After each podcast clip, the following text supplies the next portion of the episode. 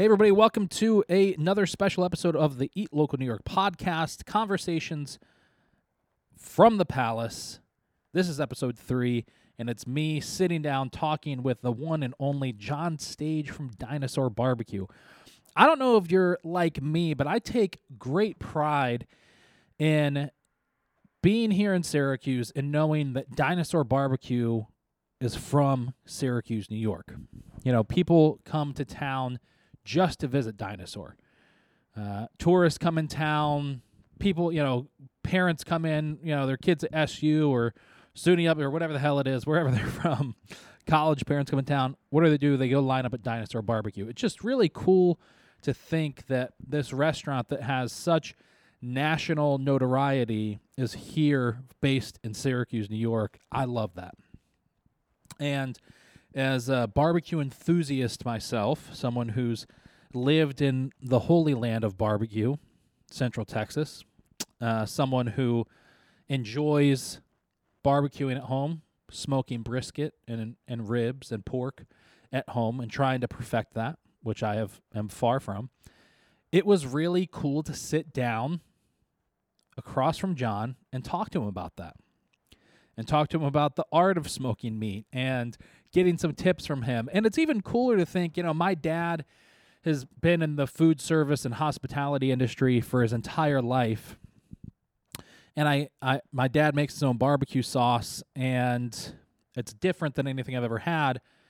I've never been to Memphis before. And dad my dad used to work in Memphis and uh, work in restaurants in, Mem- in Memphis and that's really where he got uh, his barbecue sauce recipe from. And it's just it's a straightforward Memphis barbecue sauce, and uh, it's cool to, to to see that to hear John talk about how he used to go to Memphis, and you know that's where he got a lot of his his knowledge from. And I don't know, it just it was really cool to sit down across from this legend because uh, that's what John is in the food service industry, especially here in Syracuse. John Stage is a legend in the restaurant world, and I'm so pumped to have been able to sit down and talk to him. Can't wait for you to listen to this week's episode. I do want to give a big shout out to our sponsors. You know, th- these these uh, you know, for a local small business like ours, these episodes cost us a lot of money. And we hired this awesome production crew, film crew to come in, audio engineer, had some great production assistants help us out on these episodes. And, uh, you know, none of it would have been possible if it weren't for our sponsors. Uh, and our sponsors were Lorenzo's Wholesale Foods right here in Syracuse, New York. If you're a local restaurant and you are looking for a food wholesaler, there's really no other option that you have that's truly a local company than Lorenzo's. So check them out up in Syracuse. Uh, also, big shout out to Restaurant QB Bud Laura, big sponsor on this on these episodes. Couldn't could not have done it without Bud.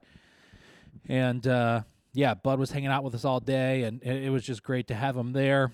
And a huge shout out to Visit Syracuse. Awesome, awesome, awesome to have Visit Syracuse partner with us on these episodes. So thank you so much to our sponsors. Well, without further ado, let's get into this episode conversation between myself and John Stage.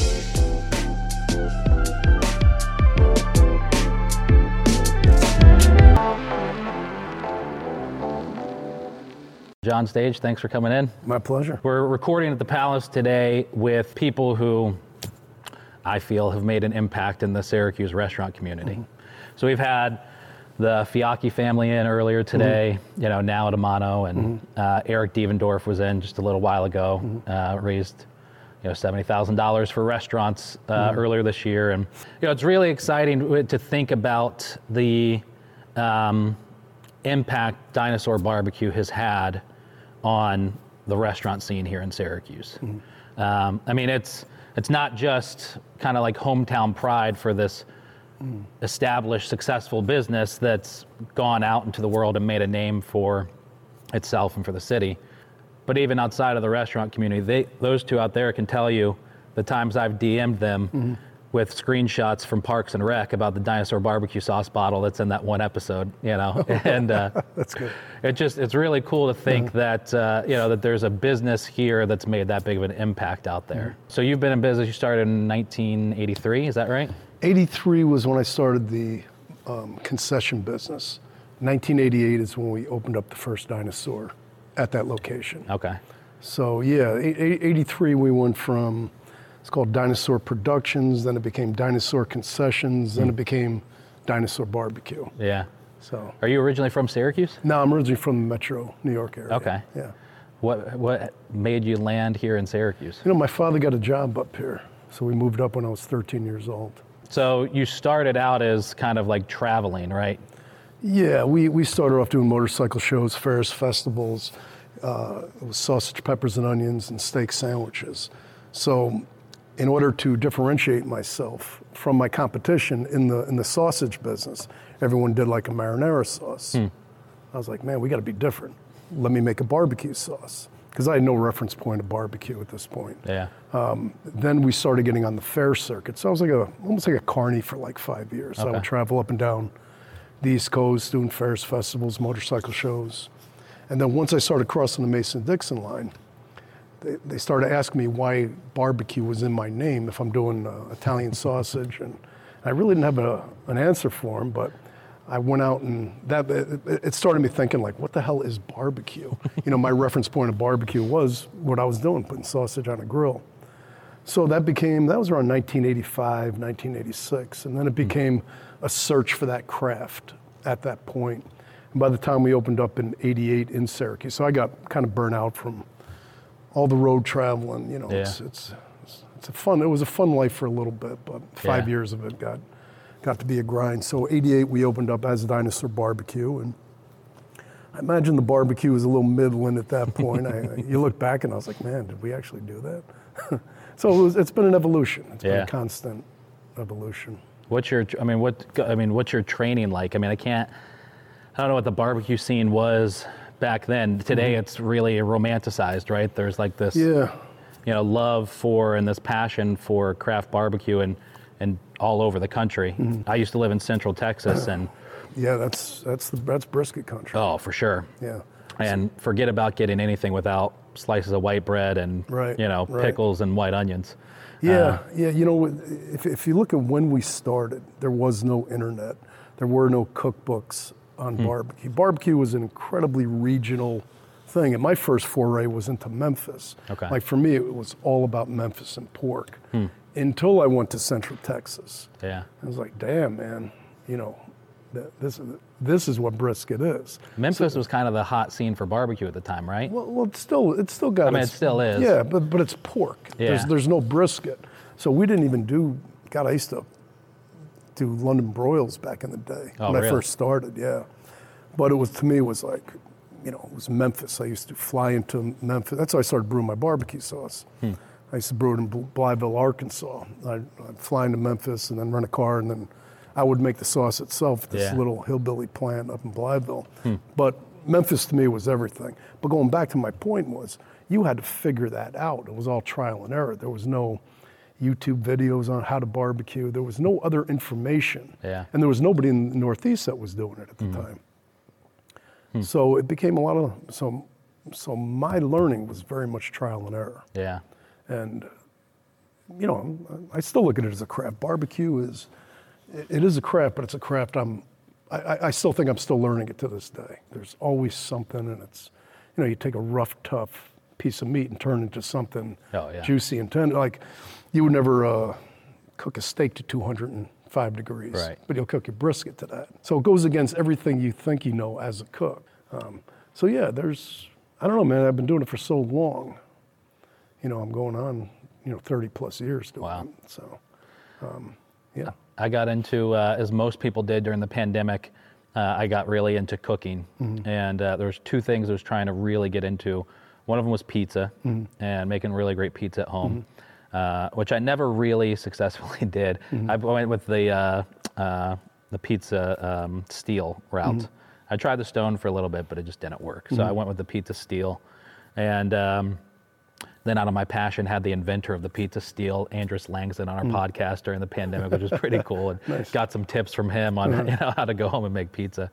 The other thing i was trying to i bought a weber kettle and i was like all right i'm going to smoke that way um, my wife um, because she knows me too well refused to let me buy a uh, stick smoker. And um, so i wound up going with the weber kettle and just you know snake method wood chips Yeah, yeah. doing it that way. I did uh, a brisket. It may be the height of beef prices during the pandemic.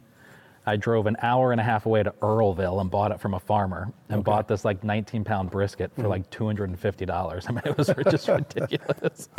Came home, invited like 10 of our friends to a backyard hangout and uh, said, Hey, I'm smoking a brisket. First time I've ever done it before in my life. Hoping that it would about work. 14 hours. Yeah. And uh, luckily, it turned out pretty good. It, did turned good. out okay. Yeah. Good. Uh, our dog ate about a third of it off the counter, but All right, that's a uh, good sign. other than that, it was pretty good. The one thing I'll say that I've always had trouble with, and I have yet to perfect, is pulled pork for some reason. Hmm. I, I either pull it way too late or just too early. Okay. Well, um, boy, see, brisket is more difficult to cook than, than pulled pork. So just um, look at your bone. When that bone, if it gives it out too quick, Yeah. you kind of overcooked it. Yeah. If it's got just a slight pull Oh, and it comes out, you're pretty good. Okay. Yeah. Yeah. It's uh, it, but it really is just some. There's something about smoking barbecue. You know, barbecue, being able to go out there, spend all that time with your smoker, you know, relax, um, you know, keep an eye on it, really dial this thing in. That takes hours upon hours, and then comes out and is just absolutely delicious. You know, just it starts with your fire, man. You know, you look at barbecue; it's it's fire. It's as you could do as little as salt and pepper, meat and smoke. Yeah. So your fire is your driver. Yeah. But that getting that fire right and getting that smoke nice and clean is your first step. Yeah. Buying the right piece of meat. We use prime brisket. Mm-hmm. So I, why do I use prime? I like the marbling in it. You pay more for it, but sure.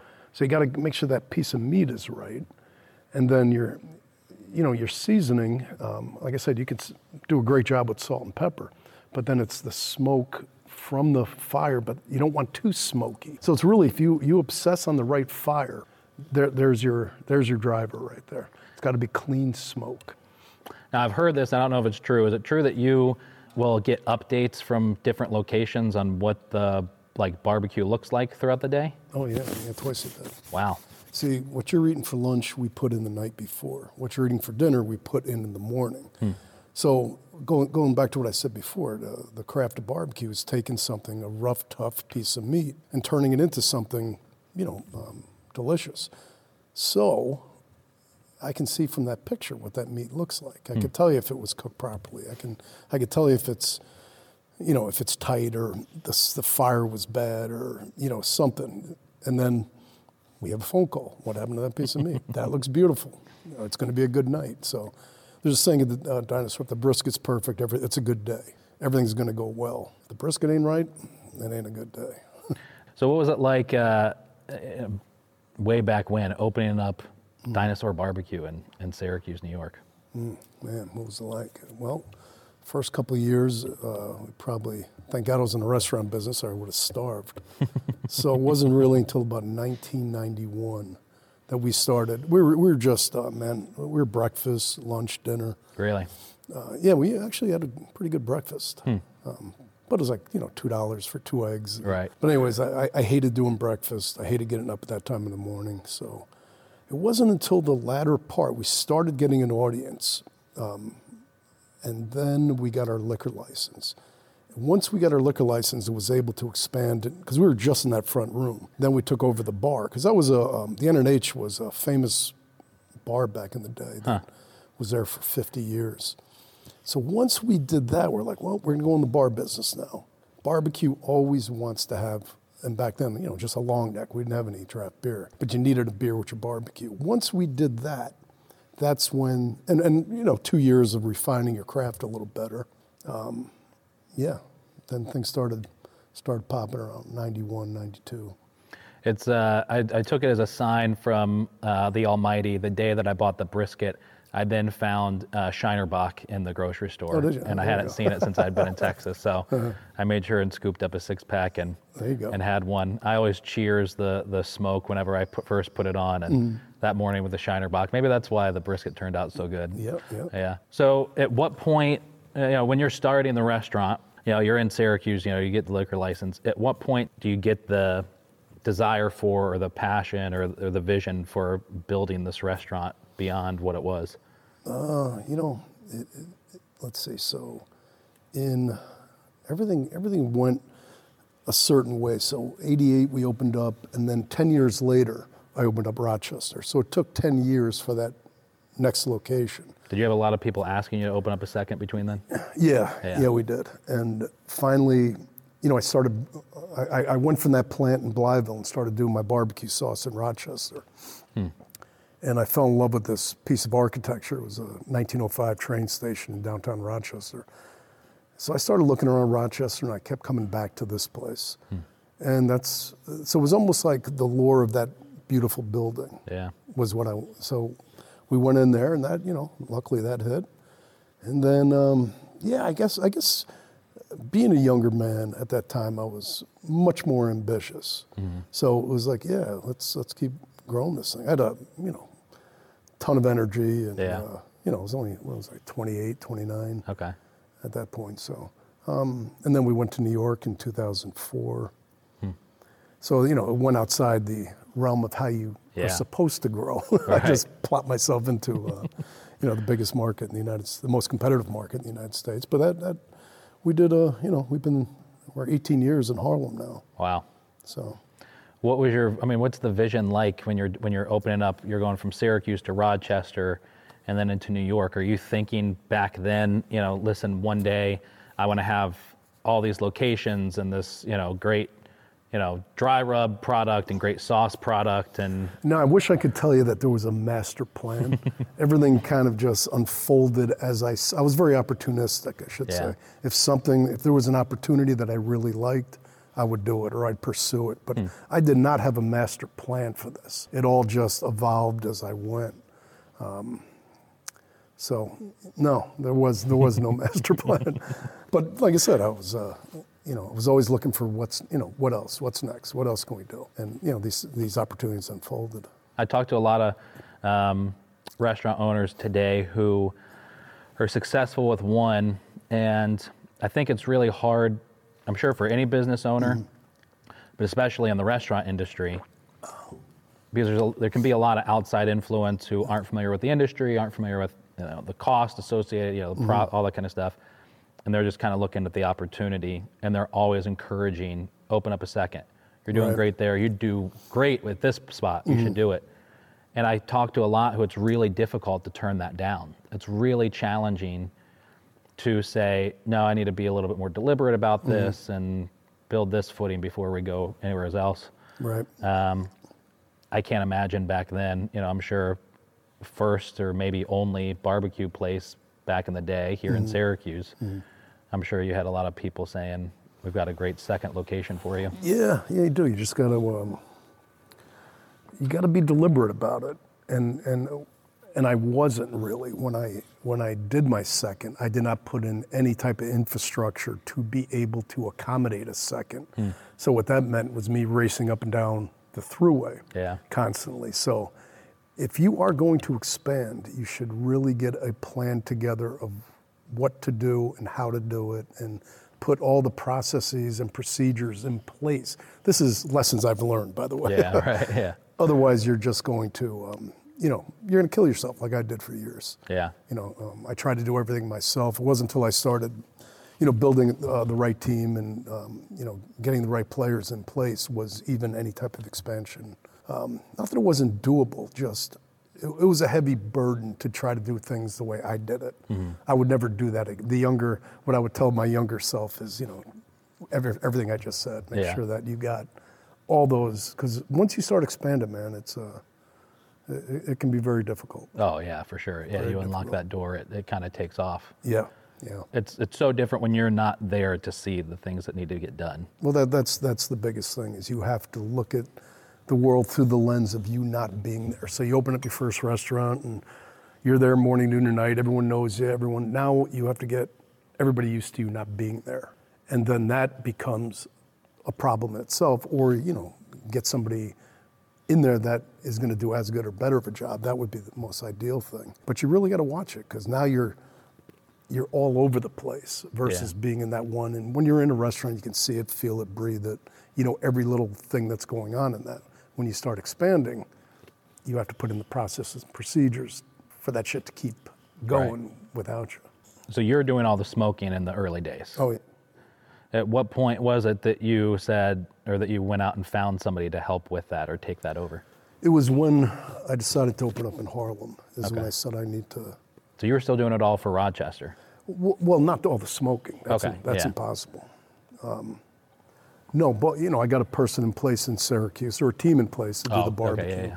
and then a team in place to do Rochester. So, me back in the pits was really I turned, you know, being on the day to day back there.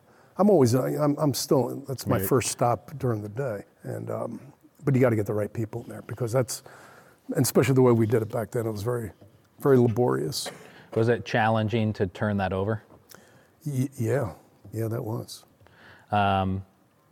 We've hired, you know, I've, you know, we're, is the one, I mean, besides all of these people sitting here that are helping me out massively today, you know, this is the first time that I've ever turned something over. You know, we do, you know, our podcast and videos for our clients and that kind of stuff, but with the exception of Kristen uh, or Dave, who help me out from time to time on, on podcasts, it's a one man show. And, um, uh, even today, it's challenging to put, take my mind out of.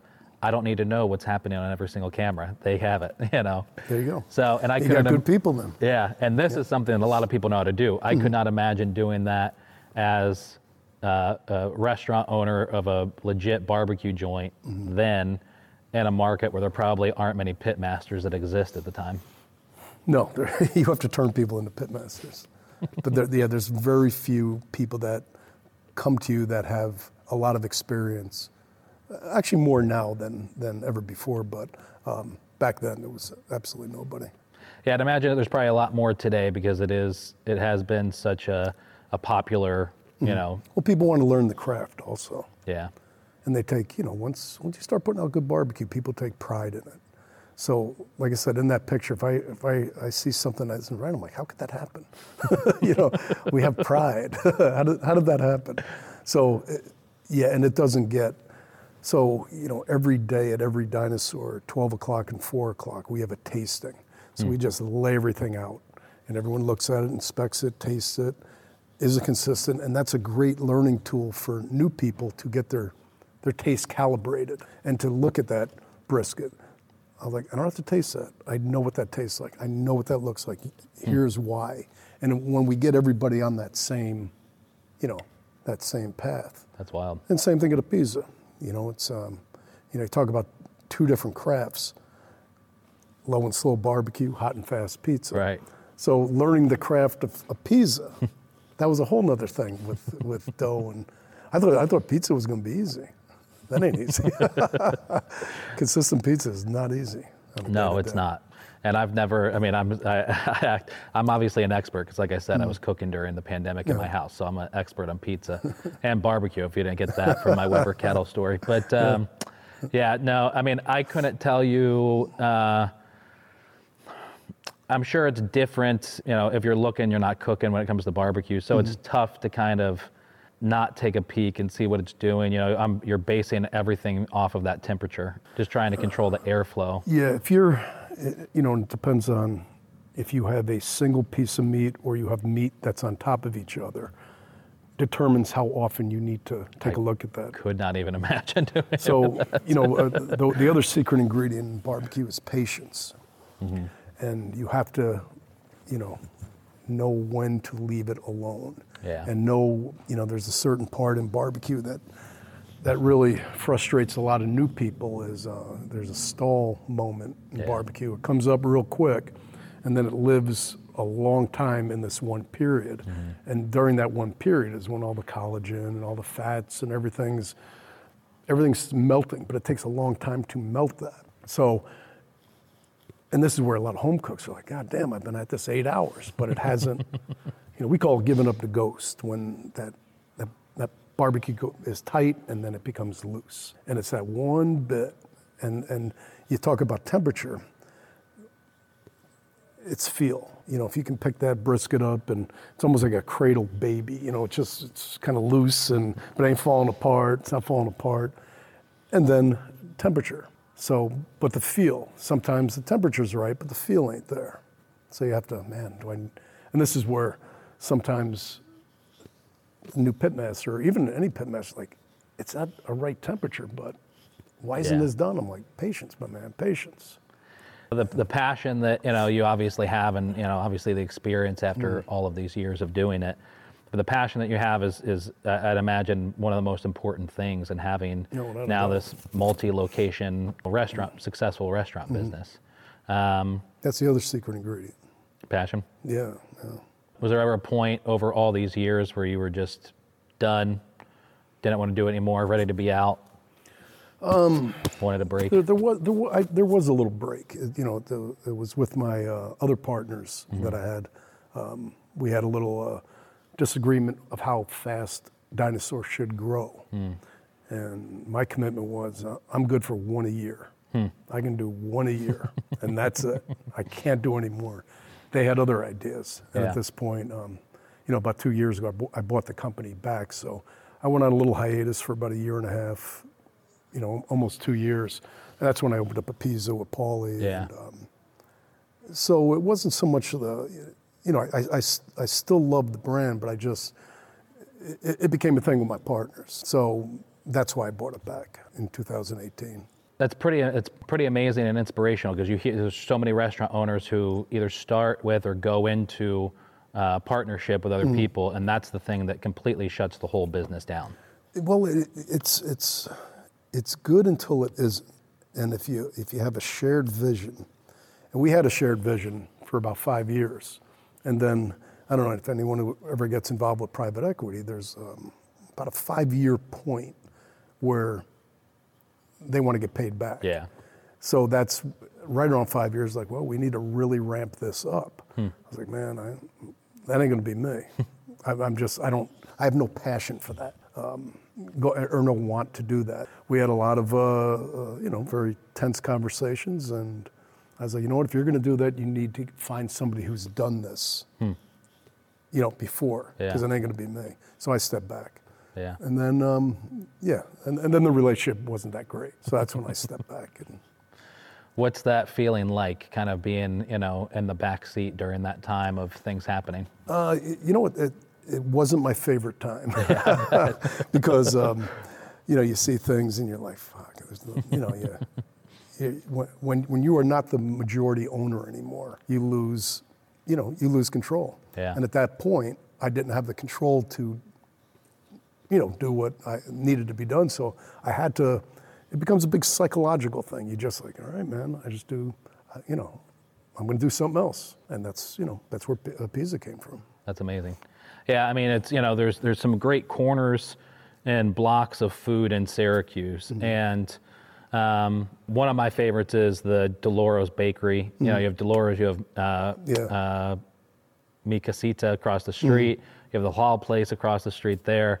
I mean, just this really diverse, awesome. Right. If I ever want to get back to my Italian roots, uh, I go to Dolores and get one of their cheese calzones, you know, Yeah, for a yeah, couple bucks. Uh, um, or I go to Vince's, you know, and, and do the and then Columbus Bakery. But then your block as well. I mean, Apizza, Dinosaur Barbecue, and then just around the corner you have Glazed and Confused, which is this maybe not pushing the culinary boundaries, but they have this massively successful business good stuff. and do such a great job with everything that they do there. It's really interesting to kind of see those. I mean, obviously you're part in two of them, so you have something to do. It's not by You know, I'm. I'm, I'm very biased. My favorite corner anywhere. yeah, for sure. no, I do. I, I love having those two right across the street from each other. Yeah.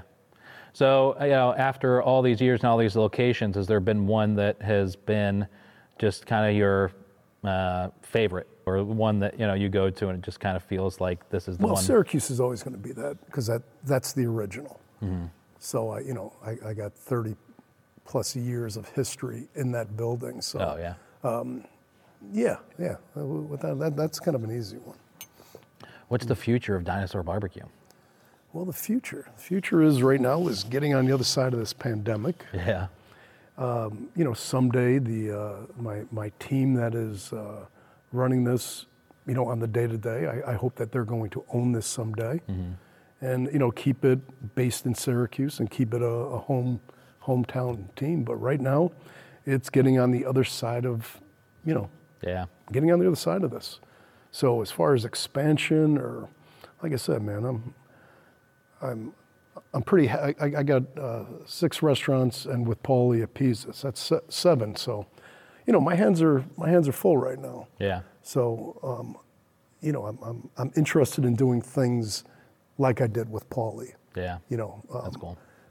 But you know, we'll see. We'll um, we'll see what happens. But right at this second, it's getting through this uh, this new new wave of the pandemic, the new uh, the new curveballs. It's going to be interesting. We work with um, 165 restaurants across the state and seeing Erie County, who put their mandate in a couple weeks ago, and seeing the what some of those restaurants were doing, and then now today in Syracuse, and knowing, hearing the panic in a lot of their voices of what to do and how to do it and all that kind of stuff is. Um, I won't say it's scary, but it's just it's interesting. It's interesting to see how different people who are business owners react to it.